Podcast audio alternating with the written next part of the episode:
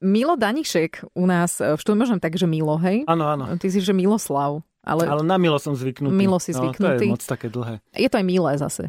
Milý Milo? Milý, milý Milo. Alebo Milo.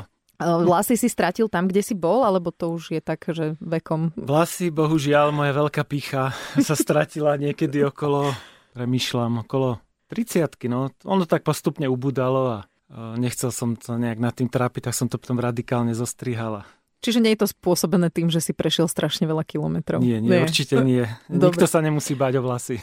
Aby sme teda upresnili, že čo si ty, a na teba pozerám skoro ako na Boha, pretože ty si prešiel 4280 kilometrov, čo je Pacific Crest Trail. Neviem, či som to dobre povedala. Výborne, Dobre. aj s prízvukom super. No, hej.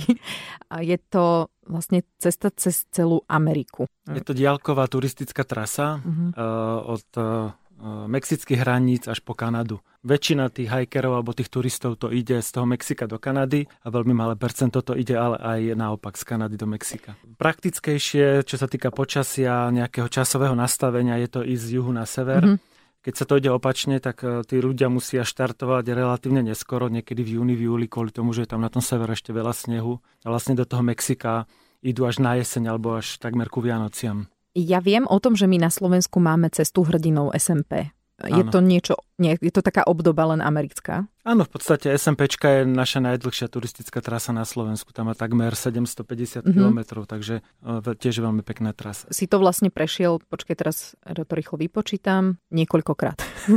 Áno, presne niekoľkokrát. Moja matematika je, sa tu práve skončila v tejto chvíli. Ja som, e, priznám teda, že som e, trošku taký ultrabežec, že napríklad piatok sme sa tak vybrali, partia zo Sološnice pešo do Bratislavy na železnú studničku. Sme pobežkali, pokračali. Predtým, ako sme štartovali, tak sme si v Sološnici dali jedno pivko v miestnom pohostinstve. No a vieš, vystrojení sme mali tie palice a sme boli tak naľahko oblečení.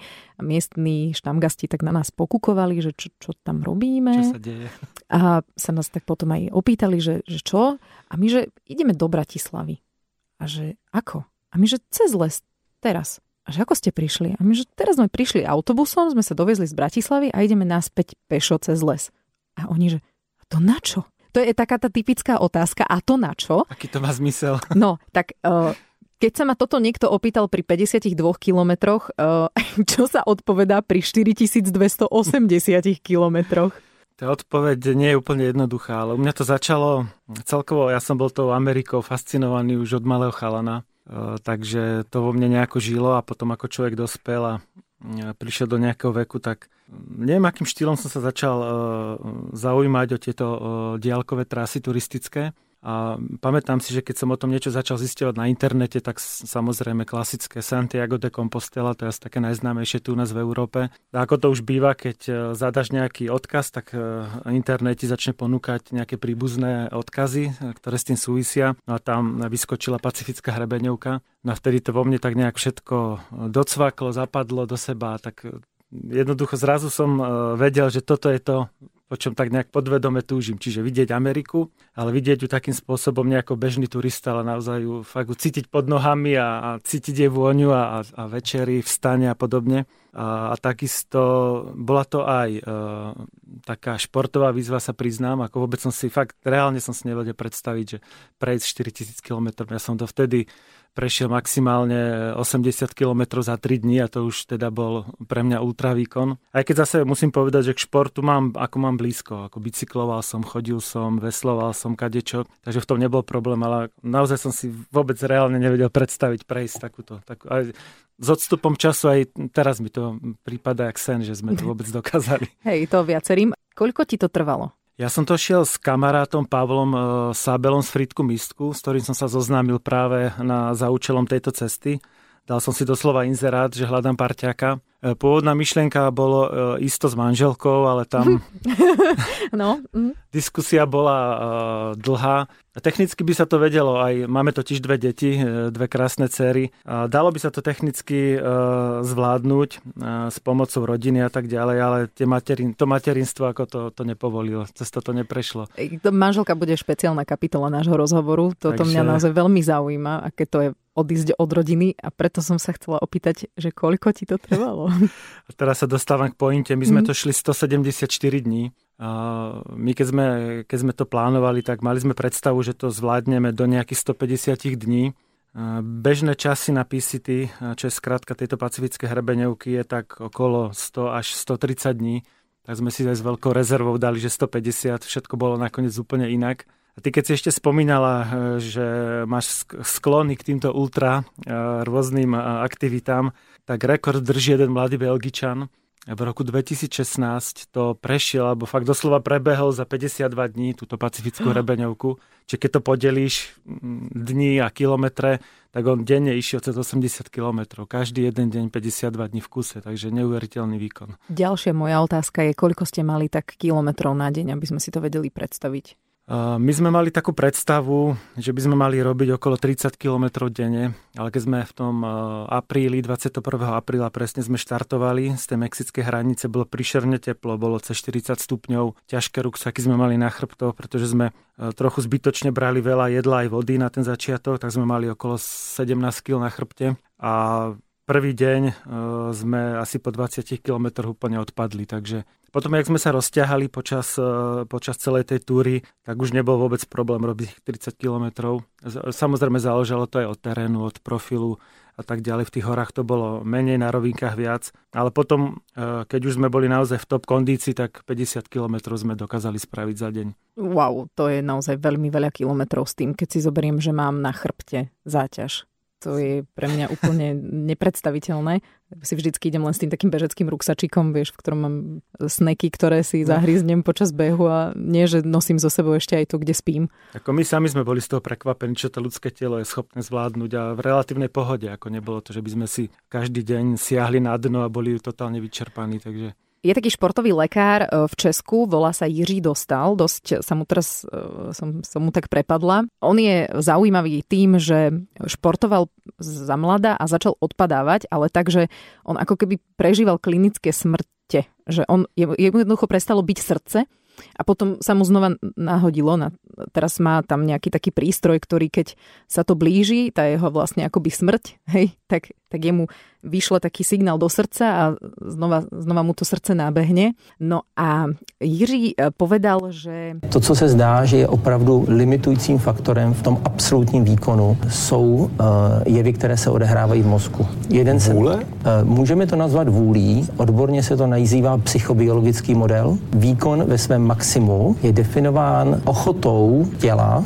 nebo ochotou toho, toho organismu nebo toho člověka akceptovat míru bolesti. A potom je druhý model, který se nazývá model centrálního řízení únavy. Existuje zákon zachování života. Pokud by se tělo dostalo do takového stresu, které by hraničilo s rizikem e, ztráty života, tak zasáhne mozek a Vy, přesně tak. To. A vypne. Hmm. Vypne periférii. Hmm.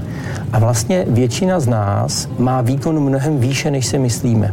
A tá hlava je veľmi dôležitá pri takýchto dlhých trasách. Ty si ako bojoval s takými, že na čo som tu zbytočne, možno doma ma rodina čaká, vieš? No ja som takmer neodštartoval z tohoto titulu, mm. ako deň pred odletom uh, som mal takú krízu, že som takmer vôbec nespal. Uh, ešte tomu kamarátovi Pavlovi som uh, asi, ja neviem, o 5 ráno písal SMS-ku, vieš čo, ja asi ostávam doma. Neviem, strašne to na mňa všetko doláhlo, že vlastne hlavne to, že idem od rodiny preč, že teda takmer na pol roka idem na takéto bláznivé dobrodružstvo, že čo sa tam všetko môže stať a či to je teda zodpovedné, neviem aké. Nejako sme to spolu prekonali s tým Pavlom, že teda e, nie neblázni, že už keď sme v takomto bode, tak keby to človek teraz zdal, tak e, by to bolo horšie ako keď, e, keď tam pôjde. Takže tie výčitky a mohol som a nešiel som a mal som tu možnosť a neviem čo.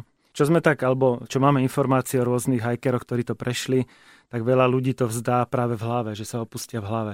Že fyzicky by to ešte možno e, zvládali, ale jednoducho to nejak psychicky nedajú. Buď tak tam stačí nejaká nepohoda, vie, že niečo ťa začne bolieť, alebo máš poviem, zlé topánky, alebo zlá strava, vie, že nesadlo ti niečo, čo si zjedol a už Hej, už vytratí sa radosť z tej Zle chôdze. sa vyspíš napríklad a už zrazu je to, už si v nepohode, no.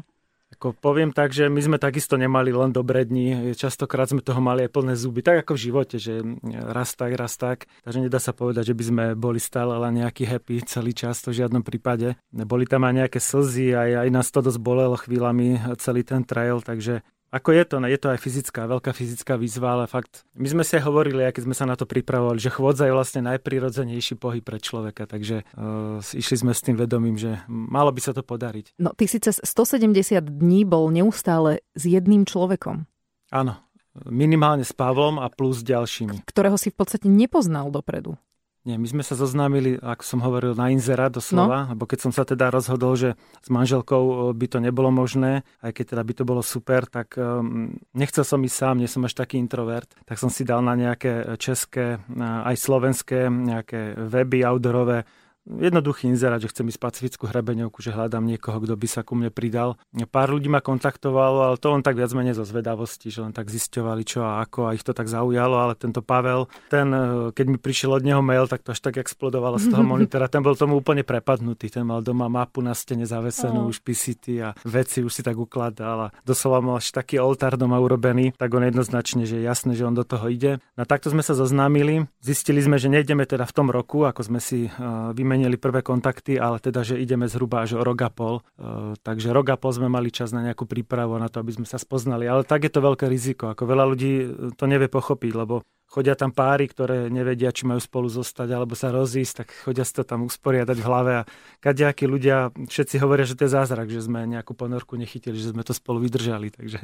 Nie ste sa nehádali? Nie, mali sme pár takých nervóznejších situácií, ale to by sa fakt uh, možno dve, tri maximálne. Mm. A to boli také skôr, že z vyčerpania, z hladu a človek už je nervózny a a je, je mu zima a tak ďalej. Tak, a tam zase nie je problém, keď človek tuží po samote, tak e, tá trasa je tak obrovská, že stačí, že sa 5 minút zastavíš, ten človek ti odíde o pol kilometra a už ho nemusíš pol dňa vidieť. Takže stretnete sa až na obede alebo Jasne. na večeru.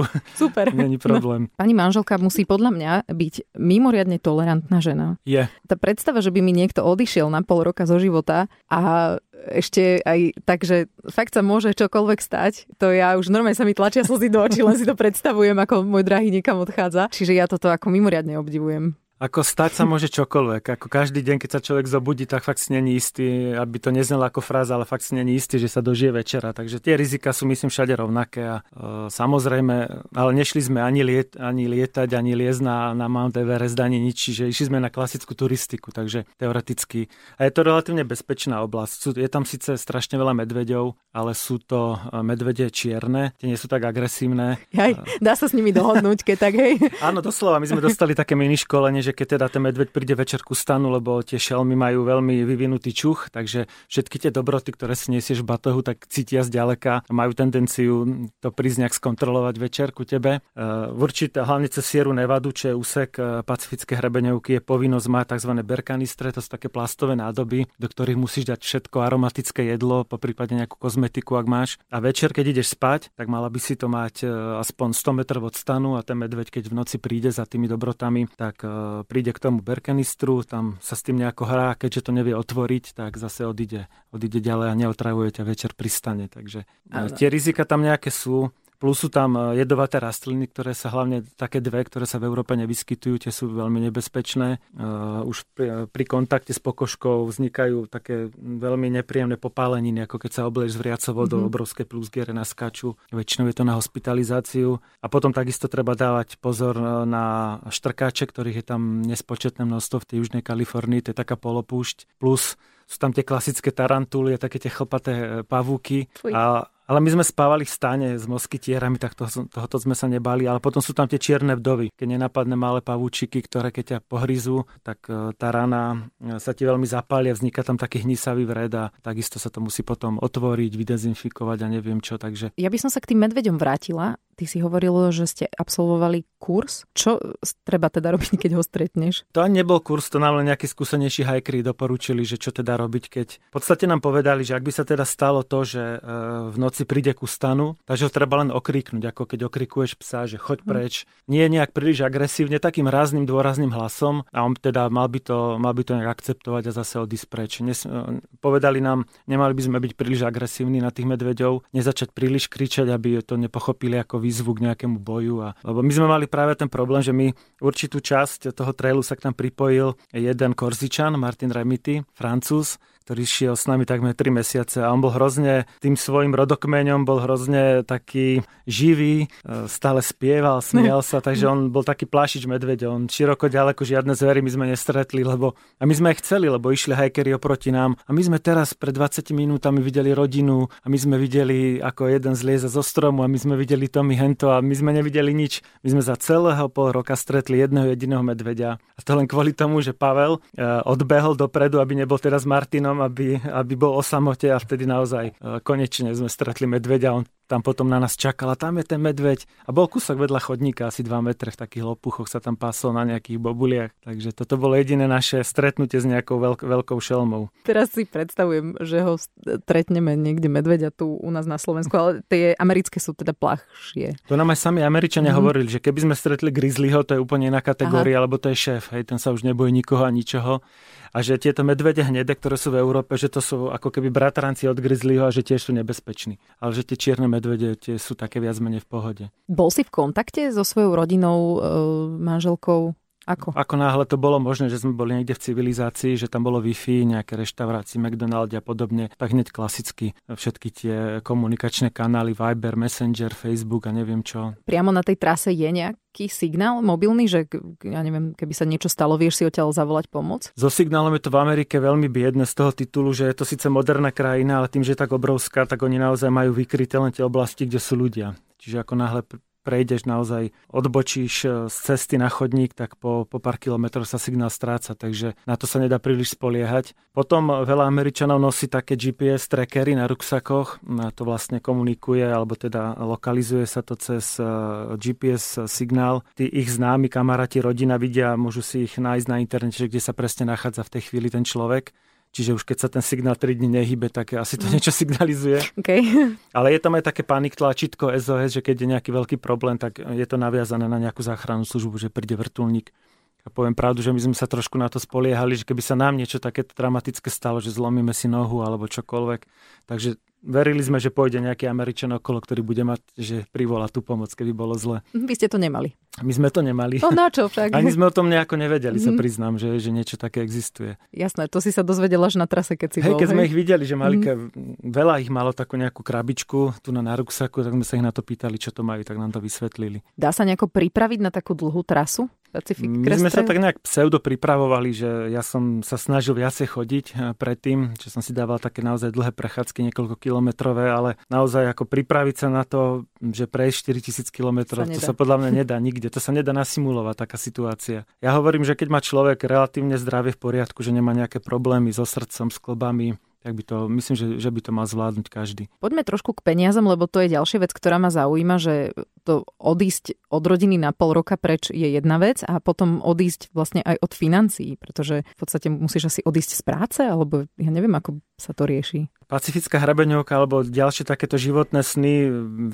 pre veľa ľudí znamená naozaj, že musia to strašne chcieť a potom všetko tomu prispôsobia. Čiže dávajú sa výpovede v práci. To sú také veci, že keď to veľmi chceš, tak už potom... Mm, Ideš cez mŕtvolu. Musíš mm. robiť také radikálne rezy. Ale to nám, u nás je to, nie to, nemá to takú históriu v týchto našich končinách, že ľudia sú tu dosť fixovaní na to zamestnanie a v Amerike to berú trochu športovejšie. A veľa Američanov nám potvrdilo, že keď sa aj obávali potom, že ako, či si nájde prácu, neviem čo, keď to dali do životopisu, tak naopak im to pomohlo ešte v nejakej ďalšej kariére, že ten zamestnávateľ budúci, keď videl takúto položku tam, tak niečo to o tom človeku vypoveda. Takže tí ľudia sú e, ešte potom zaujímavejší na tom trhu práce. Kedy si tam bol? My sme tam boli v roku 2017. A keď si sa vrátil, tak e, ako sa zmenil tvoj život potom? Um, nejak zásadne nie. Ja som sa tam nešiel hľadať alebo si v sebe nejaké veci riešiť, lebo aj takí ľudia tam chodia. Zmenilo ma to v tom, že som strátil také rôzne zábrany a predsudky, lebo keď si prakticky pol roka bezdomovec, tak to aj na tebe vidno, aj fyzicky, že teda vyzeráš ako vyzeráš, zarastený v mojom prípade, špinavý, dotrhaný a človek sa prestane hambiť, ako je mu fakt už potom všetko jedno. Nehambí sa postaviť si stan niekde v mestskom parku, ísť sa umývať na nejakú benzín pumpu na toalety. Doslova nie, že rovno do kontajnerov ísť, to nie, ale po tej trase sú tzv. hiker boxy. Tam, kde sa tí e, turisti nejak zgrupujú, alebo sú také miesta, kde sa viac koncentrujú, tak väčšinou je to vždy niekde v nejakej reštaurácii, na pošte, hoci kde. Je nejaká krabica kartonová niekde v rohu a tam sú prebytky, hlavne potravín, ktoré tie hikery tam nechávajú pre ďalších e, spolu cestovateľov. Nebol problém prísť do nejaké reštaurácie, e, tam normálne seriózne ľudia večerali a my sme sa prirútili, opýtali sme sa, je tu niekde hikerbox? Jasné, tam v rohu chalani, tak sadneš si tam na zem, vysypeš to na kopu, prehrabávaš sa v tom, wow. také neidentifikovateľné potraviny v sačkoch rôzne, takže toto ma tak svojím spôsobom oslobodilo, že naozaj som úplne potom už vôbec neriešil, ako vyzerám a ako vyzerajú iní ľudia okolo mňa, takže to taký určitý druh slobody úžasnej. Vedel by si nám aj povedať, koľko ťa to stálo? Jasné, to nie je žiadne tajomstvo keď nepočítame výbavu, lebo tá bola relatívne drahá, my sme si totiž nechali poradiť, e, že všetky tie veci, ktoré má človek na chrbte, by mali, čo, mali by byť čo najľahšie, aby sa teda človek zbytočne netrápil a viacej si užíval tú turistiku. Takže výbava, e, to je zhruba v hodnote okolo 2000 eur, mm-hmm. čiže stánka, rimatka, spacák, e, veci na varenie, veci do zimy, do tepla, na oblečenie a tak ďalej. To je jedna vec, ale výdavky, ktoré sme tam mali priamo za toho pol roka sa pohybovali rádovo asi okolo 3300 eur sme tam minuli. Že spolu alebo každý? Každý, mm-hmm. každý zvlášť. A to sme minuli hlavne na potraviny, tie sú tam extrémne drahé v tejto časti Ameriky, mm-hmm. lebo je to najvyspelejšia časť Spojených štátov, to západné pobrežie, takže tie ceny tomu odpovedajú. Mm-hmm vzhľadom k ich platom je to v pohode, ale vzhľadom k našim platom to bolo ako masaker častokrát, no ako dať za chlieb 10 dolárov a podobne. A ty máš teraz nejaký plán do budúcna, čo by si chcel zdolať? Tých plánov je strašne veľa. To. Napríklad len v Spojených štátoch sú tri takéto hlavné turistické trasy. Toto bola Jasne, prvá z nich. si. Potom je tzv. Continental Divide Trail, ten má 5000 km, ten je viac vo vnútrozemi, takisto je to v tom garde uh, sever-juh. A potom na východnom pobreží Appalache Trail, ten má 3500 km. Teraz asi 10 dní dozadu som na internete zachytil, že Američania chystajú nový trail cez celú Ameriku a ide práve z východu na západ a bude mať nejakých 6600 kilometrov. Ja, že keď si si to prešiel už tak, tak aj tak. Hej. Áno, presne. Urobíš si taký kríž sú, cez Ameriku. To sú len sny, takže uh, určite by som už aj manželku chcel do toho zapojiť, keď budú deti väčšie a samostatnejšie, aby sme to zdieľali spolu takéto zážitky. Chceme ísť do Norska tento rok trošku uh, to tam pochodiť. Vo Fínsku, že vraj sú krásne traily, ale aj tu v Alpách, Pireneje sa chodia v Španielsku, takže ako tých možností. Je to už len o tom, že aby mal deň 48 hodín a nekonečné konto. A je, teda môžeš prezradiť, kde pracuješ? My máme s manželkou takú malú SROčku. Mm-hmm. Máme vlastne Pilates štúdio. Manželka je profesionálna trénerka cvičenia a zdravotného cvičenia Pilates. Takže okolo toho sa a plus ja ešte externe pracujem pre jednu, pre jednu firmu v priemysle a v priemyselnej údržbe. Mm-hmm. No a ja už len na záver dodám, že si úplne prvý Slovák ktorý prešiel túto trasu. O, tiež ma to prekvapilo, bol to taký bonus, lebo práve keď sme sa chystali na túto trasu, tak sme naozaj patrali po ľuďoch, aby sme sa od nich niečo naučili, aby nám poradili, čoho sa vystrihať a podobne. Natrafili sme na Čechov, ktorí to prešli, ale na Slovaka žiadneho. A zatiaľ sa ani nikto neprihlásil. Že, že nikto ťa nekontaktoval, nie? Ale ani sme nenašli ani stopu, ani mm-hmm. v mhm. Pacific, ani v PCT registroch, v mhm. asociácii, mm-hmm. ktorá registruje všetkých hikerov, lebo musíš mať povolenie, keď chceš ísť na, na takúto mm-hmm. trasu, musíš byť registrovaná, takže tam, tam sme nenašli žiadnych Slovákov. A potom na trase jedno také kultové miesto, volá sa Town, to je pred Mohavskou púšťou, také malé mestečko v púšti. A je tam taká benzínová pumpa, tam je mapa sveta a do nej sa dávajú špendlíky, kto je z akej krajiny ten turista. A Slovensko bolo úplne prázdne. Tak si dal. Bol tam ani vpich tak prvý špendlík oh. išiel niekde okolo Žiliny. Takže... Ďakujeme ti. Bol som na to patrične pyšný. Skvelé. Milo Danišek, ďakujem veľmi pekne za návštevu. Ja ďakujem veľmi pekne za pozvanie.